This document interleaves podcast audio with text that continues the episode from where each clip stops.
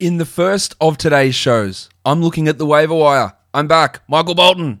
Thanks, Josh. It's Michael Bolton here, and it's time for another episode of the Locked On Fantasy Basketball Podcast. Let's get to it. Let's get to it, indeed.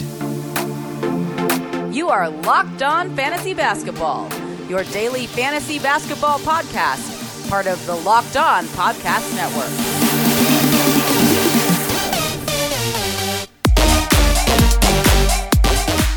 Hello and welcome to the Locked On Fantasy Basketball Podcast brought to you by Basketball Monster. My name is Josh Lloyd and I am the lead fantasy analyst at basketballmonster.com and at Yahoo Sports Australia. And you can find me on Twitter as always at redrock underscore bball and on Instagram at Locked On Fantasy Basketball. Today's episode is brought to you by Built Bar. Go to builtbar.com and use the promo code Locked On 20 and you'll get 20% off your next order. How exciting is that? Well, guys, we're back.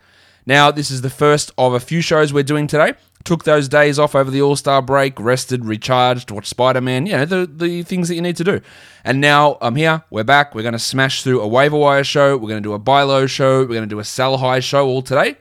And then tomorrow we'll be back with the usual, except a change in the schedule. Normally, we do a mailbag show Thursday afternoon US time. We are going to do one of those Wednesday afternoon US time. It's on the YouTube channel 3:30 p.m. Eastern Wednesday afternoon before the games resume, and then we'll do an injury roundup update show on Thursday afternoon because we'll, you know, that's when you know majority of the teams are back. We'll get a whole bunch of injury reporting come in, so we'll do that then. I was going to do that on the Wednesday, but I thought it's better to push it out the one day so we get all of that news come through on the Wednesday night and Thursday afternoon, and then we can push that out Thursday afternoon. So that's where we're at with the shows. Um, all right, let's uh, let's talk. Let's talk about what we're doing here, and that is the waiver wire. BetOnline is the fastest and easiest way to bet on all your sports action. Football might be over, but the NBA, college basketball, and the NHL are in full swing. BetOnline even covers awards, TV shows, and reality TV. Real time updated odds and props on almost anything you can imagine. BetOnline has you covered for all the news, scores, and odds. It's the best way to place your bets and it's free to sign up. Head to the website or use your mobile device to sign up today and receive your 50% welcome bonus on your first deposit by using our promo code Locked On. Go to betonline.ag, use the promo code Locked On, and get your 50% welcome bonus on your first deposit. BetOnline are your online sportsbook experts. Right, so I'm doing things just a little bit different on the waiver wire show. Normally, I do a section on short-term adds and short-term drops, but I don't really think that's appropriate. At also not drops, we'll talk about drops, short-term adds, just because with the All-Star break, it's a natural spot where so many players return from injury, and we just don't have any updates. So normally, short-term adds are guys that get a temporary boost because of injured players, and if I do that now, you might get one game, you might get zero games out of them. So I don't think it's really needed for today's show. We're going to look more more long-term and just look at trends and things that are going on that way. So Let's look at some long term drops. Let's start with the first guy on my list Blake Griffin. You're all going crazy. What are we doing here with Blake Griffin? He's been the most added player over the last two days. I know Blake Griffin used to be great. I love Blake Griffin. I think he's a great, great bloke. Fantastic guy. I love what he's been able to do throughout his career. Evolving his game, dealing with multiple injuries.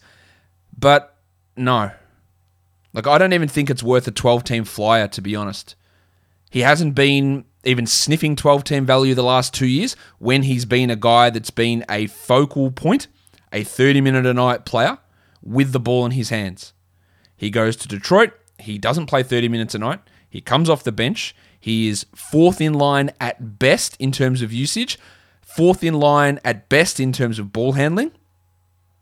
And there's just not going to have those opportunities. You want a Blake Griffin who can't shoot anymore, can't jump anymore, can't get defensive stats, won't get assists, and will play 20 minutes a night? Guys, Jack Armstrong. Get that garbage out of here! And of course, Blake Griffin isn't garbage. He's awesome. I love him. And I think it's great that the Nets took a flyer on him. I'm not sure really how it helps. What he really does, though, is put a pin into our hype of Nick Claxton or our potential hype of Nick Claxton because it's just another guy in that mix with Green, Jordan, Claxton, and now Griffin all playing center. That, is an issue. I am not adding. I would love to be proven wrong on Blake Griffin.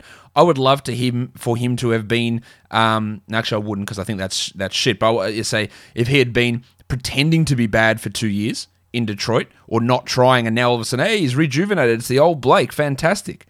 But even if that was the case, He's still coming in as the fourth option as at best. Because even if he is the old Blake, he's not better than Harden, Durant, or Irving, and that is there. That is undeniable. He's not coming in and being the ball handler, the guy that orchestrates the offense. Because if it's that's Harden, and if it's not Harden, it's Irving, and if it's not Irving, it's Durant. I just don't see it. Anyway, this next bloke. The world.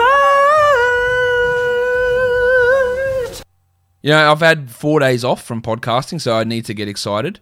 I need to, you know, I've got a lot of stuff that I need to get out. And yeah, if your kids are listening to this, turn them away. What the fuck are we doing with Hassan Whiteside? What, what are we doing? Oh, but what if he gets traded, Josh? What, what if he gets bought out and goes to another team? He is bad. Literally every team could have had him for a minimum salary. So they've all looked at him and gone, yeah, we'll, we'll pass in the off season. And then they've seen him play and gone, shit, he's actually worse than he was before. Who's bringing him in to be a big minute player? Oh, the Lakers need a center. Josh, cool. So you're going to play him over Harrell, Gasol, and Anthony Davis? You're going to give him 25 minutes a night to cut those guys out? Get out of here. What are we? I know that.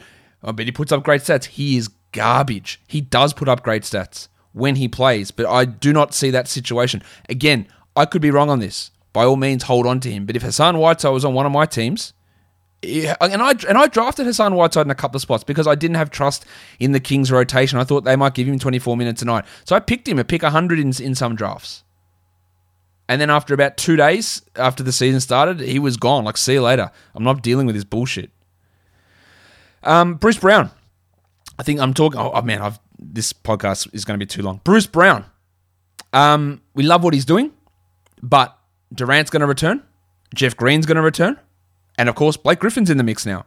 Brown was getting by on playing 28 minutes a night and having a 65% field goal percentage. And while that 65% field goal percentage might remain, the 28 minutes a night probably won't. So he's not a 12 team league guy. And he's rostered in a lot of spots. That's why I've got him here. Carmelo Anthony's on a little hot streak at the moment before the break, scoring a lot of points. You don't have to drop him. And none, with any of these guys, you don't have to drop him. But when you're looking to clear a spot, these are guys that are expendable.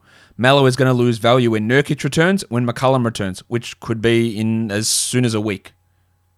And then Kendrick Nunn. We've already seen the reduction in his production. Didn't mean for that to uh, to rhyme the way it did. We've already seen that happen. Avery Bradley is going to return. They're going to have a fully healthy team, hopefully, at some point after the break here.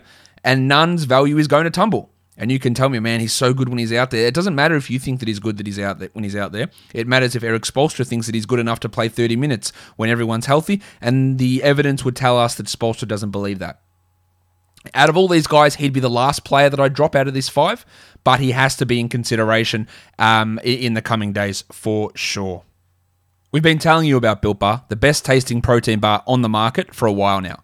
Built Bar is the amazing low calorie, low sugar, high protein, high fiber, amazing tasting protein bar with 100% chocolate on all of their bars. And now it's the time to find out which Built Bar is the best. It is Built Bar Madness. Today's matchup, we've got banana nut bread taking on toffee almond. I'm taking banana uh, banana nut bread in that one. Actually, we've got two matchups today, so it's double your uh, W excitement. Matchup two is orange versus peanut butter. To me, it's easily orange, and I'm going to take banana nut bread there over toffee almond in that other matchup. Go, go and vote. So go and uh, head to builtbar.com, or you can go to at built underscore bar on Twitter and you can cast your votes there. Remember, but use your promo code locked on 20 and you can get 20% off your next order. That is locked on 20 to get 20% off your next order at builtbar.com and check back to see who won today's matchup or who will become the best tasting protein bar. Let's now have a look at some uh, drops in points leagues. Much like Bruce Brown, much like Blake Griffin, DeAndre Jordan, no reason to hold him in points leagues.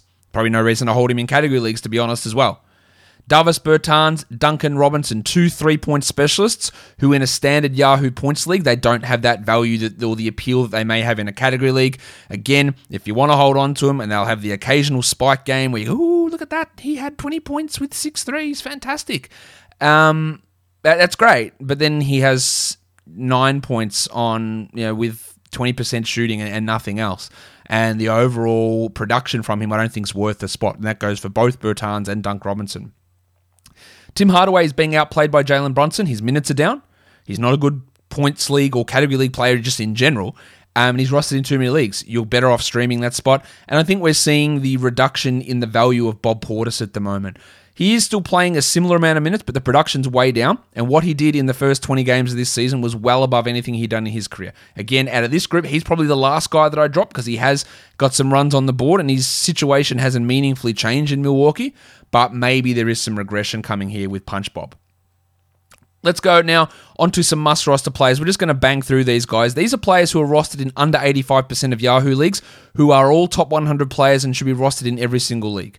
Tyrese Halliburton, the Jedi, OG Anunoby. But what about scarves? OG. Balenciaga Stop, ones. OG. you better stop, OG. Storman Norman Powell, his Toronto Raptors teammate. A couple of Celtics, the Rock DJ Robbie Williams, and Marcus Smart. Yes, Marcus Smart is a must roster player. I know he's been injured, but he's going to return real bloody soon. Make sure he's on a roster.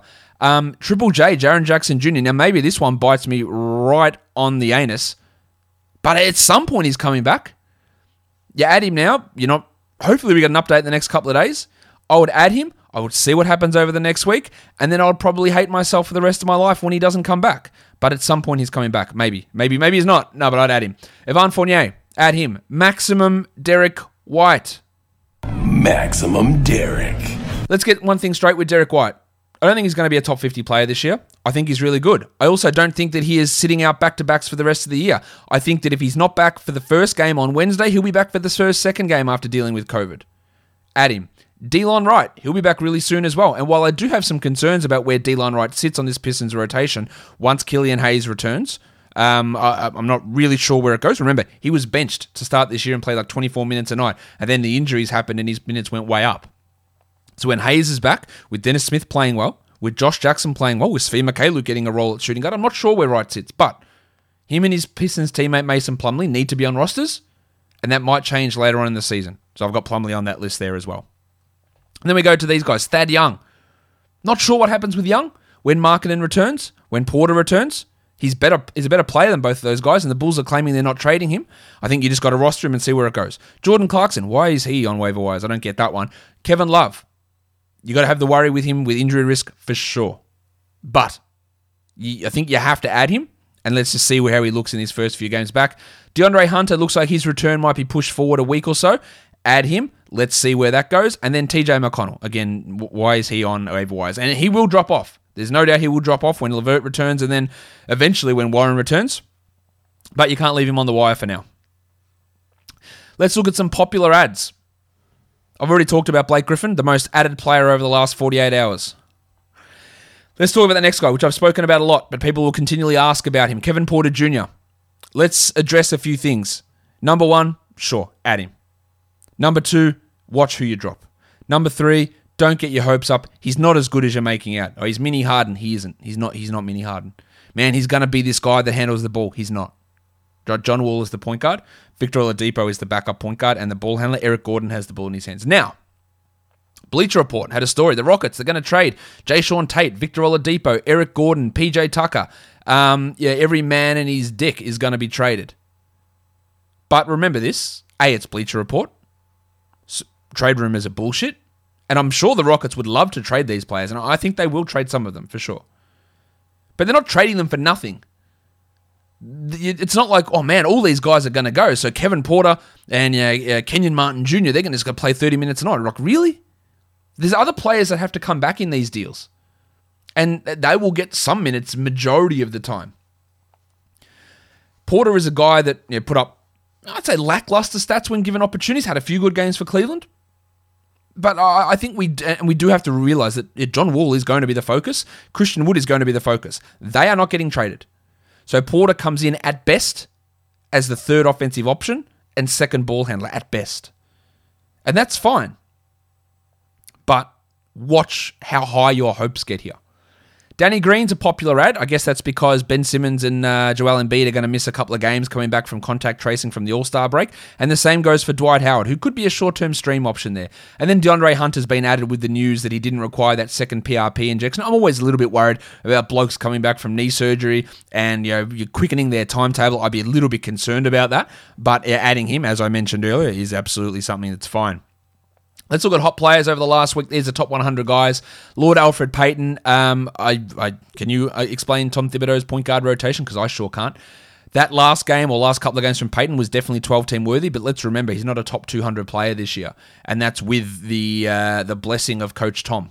So I, I don't think that he's a must roster player. Jordan Poole, he's in this mix. I'm just bringing him up because he was excellent. The Warriors claim that they want to give him more rotation minutes. He's demanding those rotation minutes. Who can he take them from? Well, there's a bunch of guys. Damion Lee, Brad Wanamaker. They can easily be asked out of the rotation. Will Jordan Poole come in and start over Kelly Oubre, Andrew Wiggins? Almost zero chance of that. In fact, is zero chance of that. But deeper leagues, hey, Jordan Poole, we have a look at. Now, I think Maxi Kleber's worth a look. He's been really good. The blocks are coming back. He's hitting his threes well. He is a back end 12 team league option.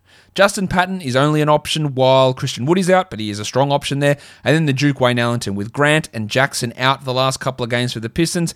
Ellington resumed starting, played well, I don't know what the dickhead Dwane Casey will do in terms of minutes distribution there, because remember, before those rests slash sicknesses, Ellington was benched so that Svi could start. And then you got to welcome Hayes back. You got to welcome well, eventually. You got to welcome Delon back. You got to welcome Jackson back, and you got to welcome Grant back. So I wouldn't be adding the Duke in that scenario. And let's just lastly go here to some flyer options. And I've got Andre Drummond there. Now most people are holding on to Andre Drummond, but if he was dropped in your league, yeah, adding him now, dealing with the two weeks until the trade deadline just to see what happens is fine. Now Andre Drummond, I have been on record as saying he's not anywhere near as good as people make him out to be. He is also significantly better than Hassan Whiteside. So he is a player who can help a team. He's not a player that should be a 33% usage player um, and playing 37 minutes a night like he was on the Cavs. Nobody's giving him that opportunity. But if he was dropped, now if Whiteside was dropped, there's no chance that I add him, right? Because he's not good. But if Drummond was dropped, I think he's at least worth adding and seeing what happens over these next couple of weeks. Because you can deal with a zero for two weeks if you're in a strong position, you don't have other injuries. You, you can do all of that pretty easily.